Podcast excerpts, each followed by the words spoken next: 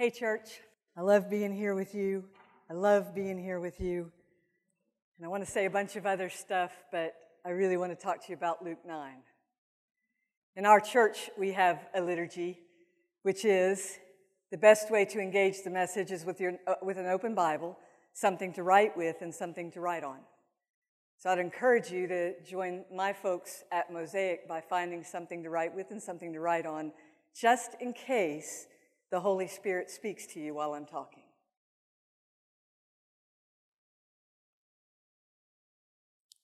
So, Luke 9 is where Jesus upgrades his disciples to apostle status.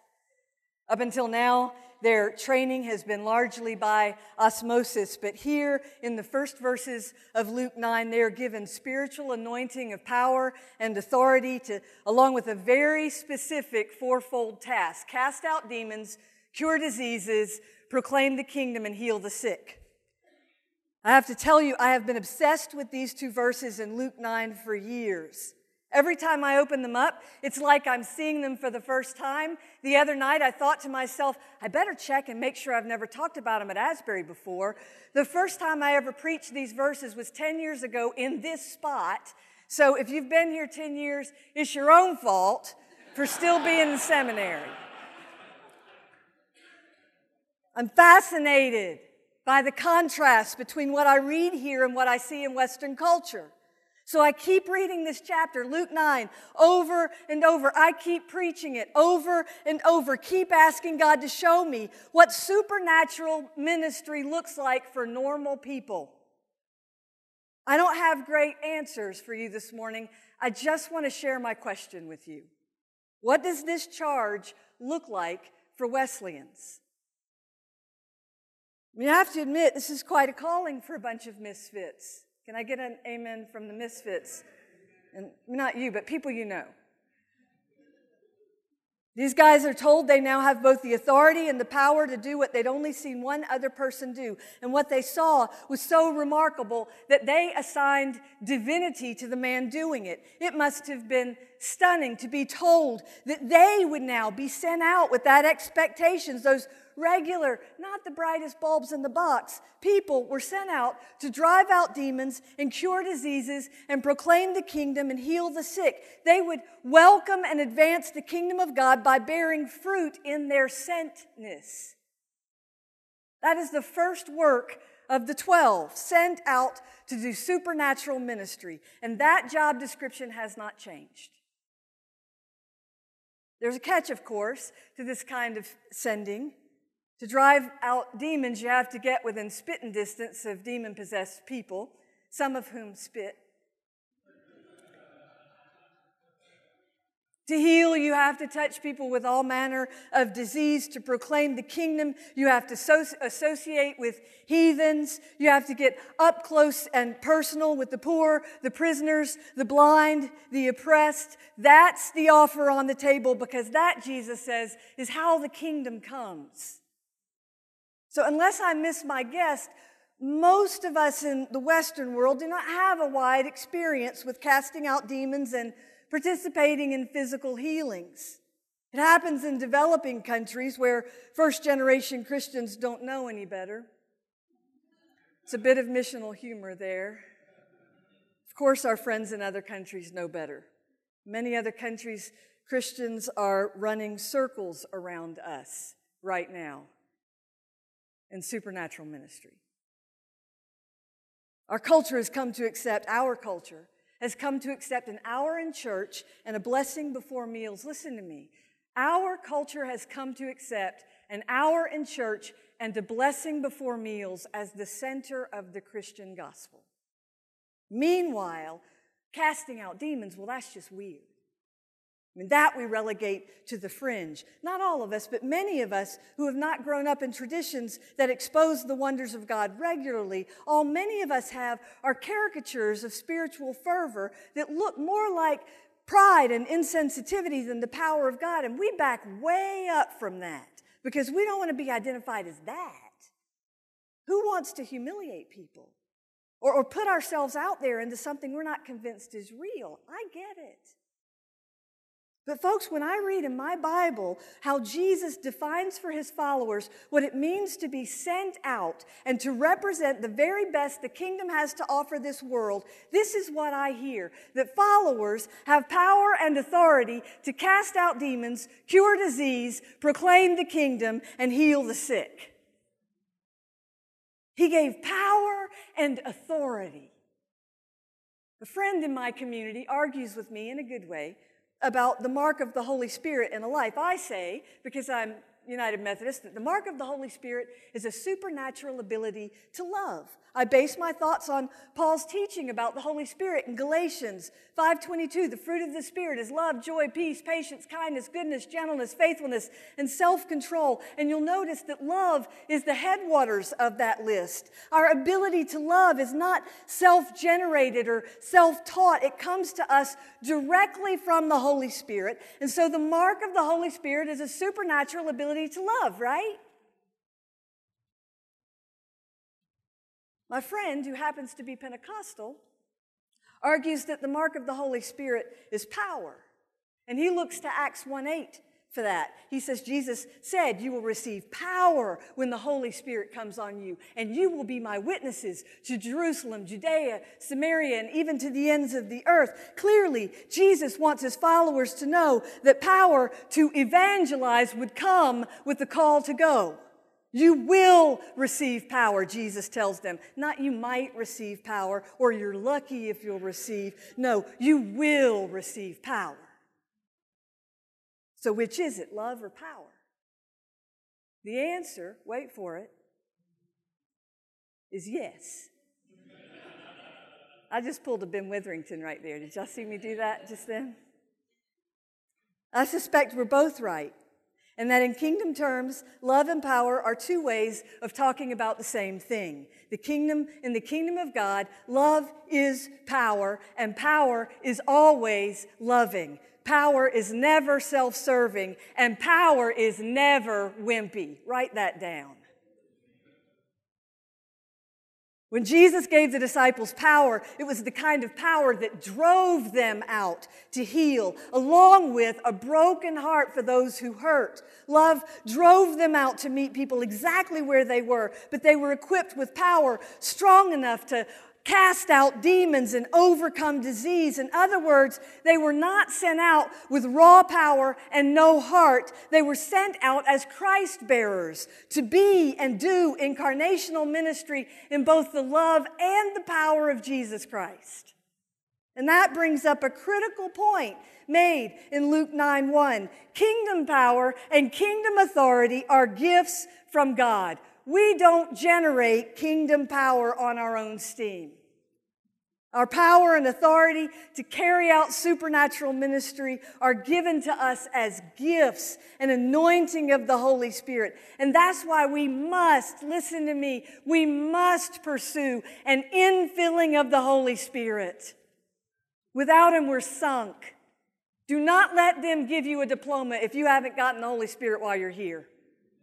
You paid for that.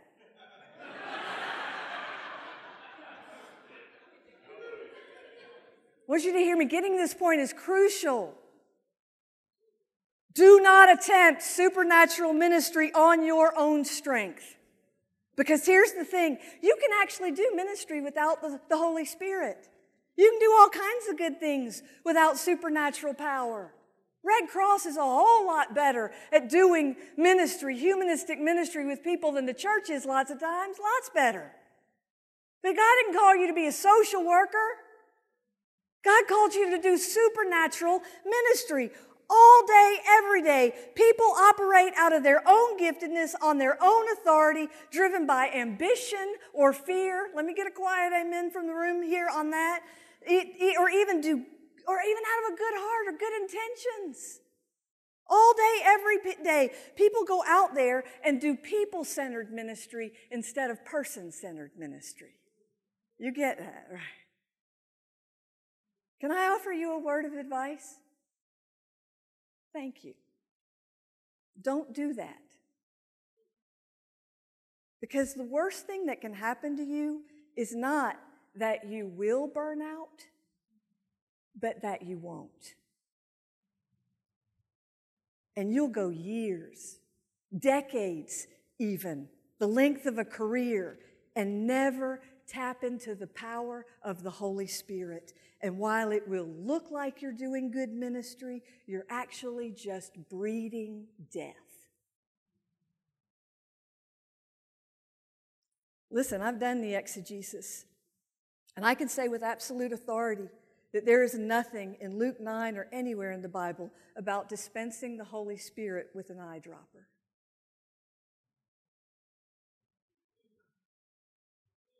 I'm going to let that sink in a minute. Our call is to receive the power and authority offered to us by Christ Himself. And on the resurrection side of this story, that includes the Holy Spirit. And then go out boldly as He sends to drive out the darkness and expose the kingdom of God. That's our call. If we're going to give the world a better definition of church and do it without burning out, then we need, we need, oh, we need the infilling of the Holy Spirit.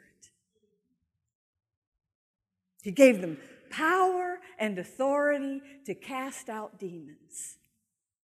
And it's funny, isn't it? When Jesus says that, it sounds like the most normal thing in the world. Hey, y'all, let's go down to Starbucks and cast out some demons. How has that become so rare in real time ministry? Surely Jesus meant for Methodists to have the Holy Spirit too. Not manipulative, not measuring a person's capacity to be healed by the quality of their faith, not blaming them for their diseases, but assuming faith in a supernatural God who longs to expose his glory and defeat the darkness a partnership with a supernatural God who does supernatural things. Write this question down and wrestle with it. What does it look like when Wesleyans embrace supernatural ministry? What does it look like when Wesleyans embrace supernatural ministry? Can we learn that? And let that become an expectation on the journey of sanctification. My ministry is mostly experimental. Inner healing has been a place where I've seen the most fruit. I've prayed for people to be physically healed, and I've seen some results. And I've had the experience on more, multiple occasions of seeing a demon leave someone's body. One stands out for me. This guy had come into my office to complain and that day he was in a seriously contrary mood. He complained about everything and he went on and on and on.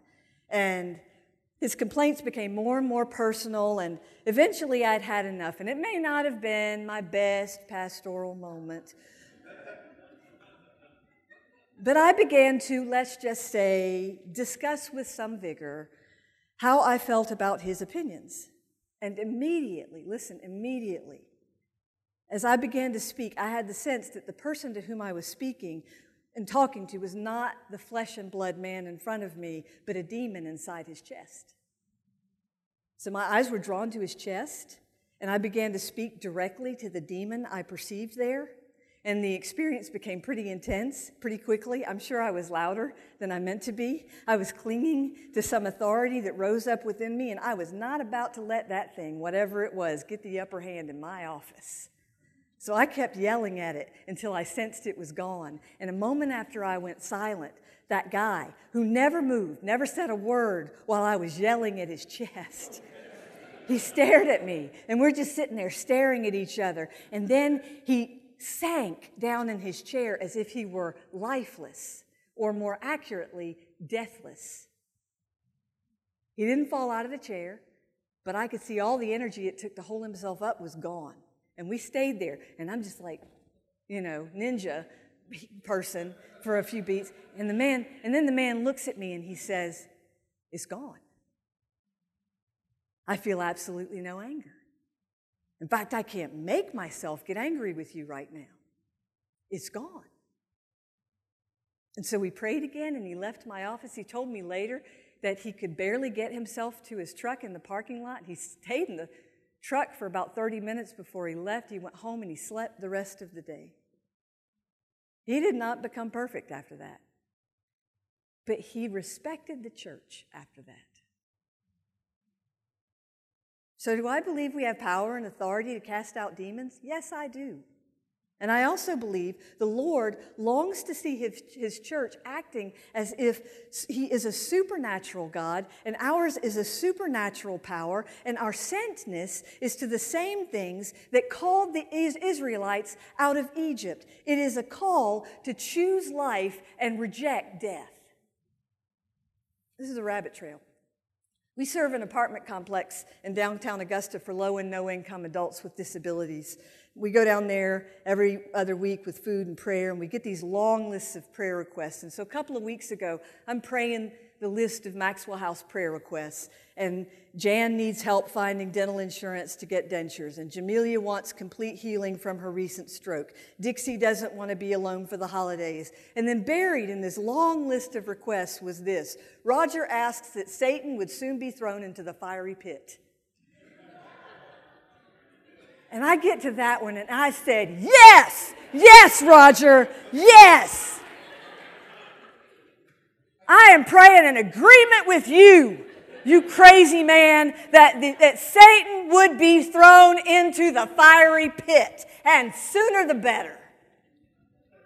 It looks to me from Luke 9 like we have permission to pray that prayer with confidence and to trust that our prayers and our spirit desperate ministry will, it will participate with the Holy Spirit in doing just that. So, Roger, you hang on because Jesus wins. Jesus gave his followers power and authority to cast out demons and cure disease and heal the sick. One of our people was dealing with a chronic physical condition that didn't seem to get better no matter what treatments they tried. Eventually, the doctor told my friend he'd need surgery, which worried him because his health hadn't been great for some time. He worried that the surgery might do him in. He really whipped himself up into a serious spirit of fear over this, and he came to me for prayer and he shared his deep anxiety over his situation. Started naming for me all the reasons why this surgery would be the death of him. And then I sensed this nudge of the Holy Spirit because sometimes a prophetic word can be the healing word too.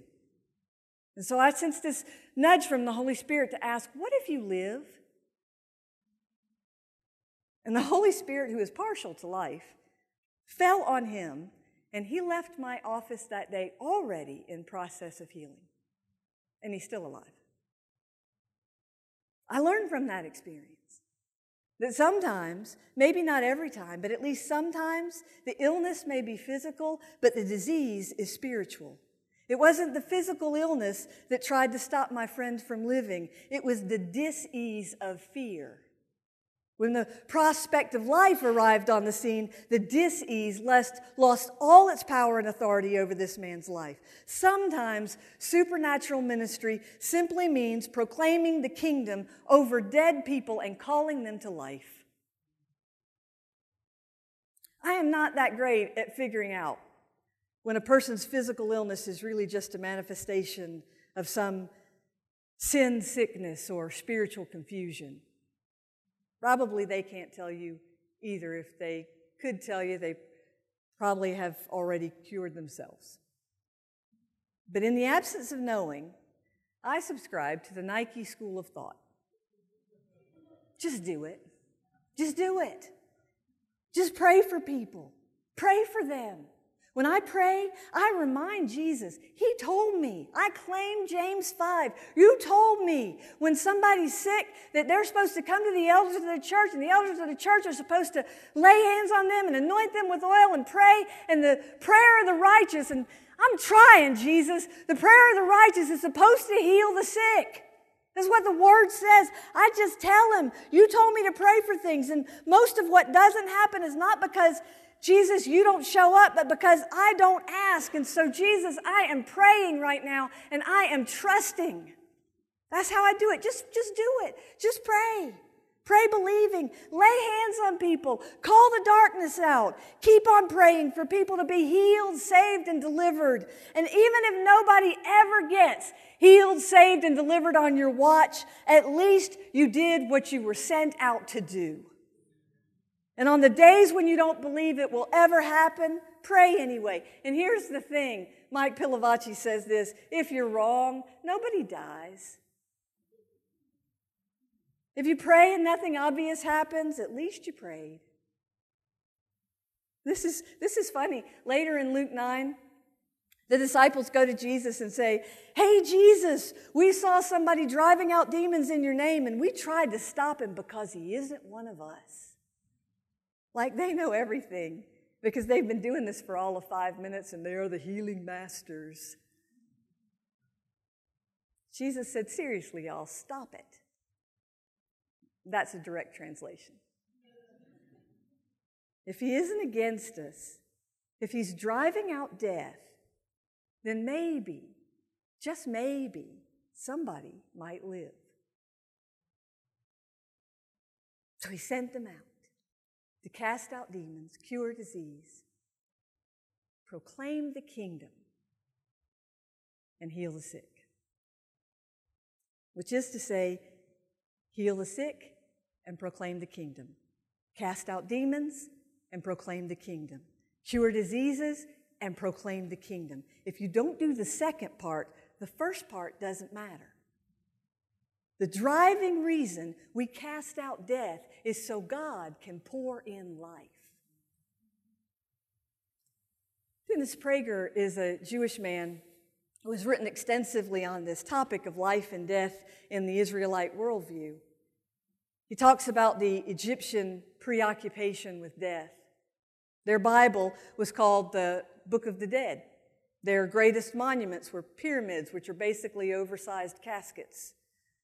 As pagans, the Egyptians were everything the kingdom of God was not. So when God brought the Israelite people up out of slavery in Egypt, he had to totally reorient their thinking. Hundreds of years of wrong theology had to be dismantled. The work in the desert then was the work of learning how to live against to pull backward into a culture of death. So the book of Leviticus which has to be the most misunderstood book in the Bible, is actually all about life. When we, what we eat, what we wear and watch and get entertained by, who we choose for intimacy, all those rules in Leviticus that sound like they are sucking the fun out of life are actually about rejecting the culture of death imposed by the Egyptians so God's chosen people could choose life in every detail of living it.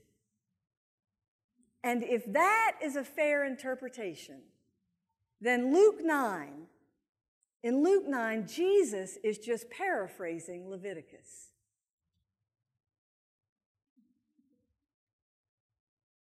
And when Leviticus teaches the Jews to rid their houses of every speck of yeast, maybe they were just practicing for Luke 9. When Jesus sends his followers out with power and authority to look for signs of death, signs of Egypt, signs of the anti kingdom, and he tells them, wherever you see him, wherever you see him, demons, disease, sickness, you cast out death and proclaim life over my people. Be foolish about it if you must, be lavish about it if you can. You are not being sent out from this place with an eyedropper full of the Holy Spirit so you can run a nonprofit. You are being sent out with power and authority to cast out demons, cure disease, proclaim the kingdom, and heal the sick. You are being sent out to, to claim victory over the culture of death. And every day, every day, every day, you go out there swimming in the Holy Spirit, claiming your authority over life. Will you stand?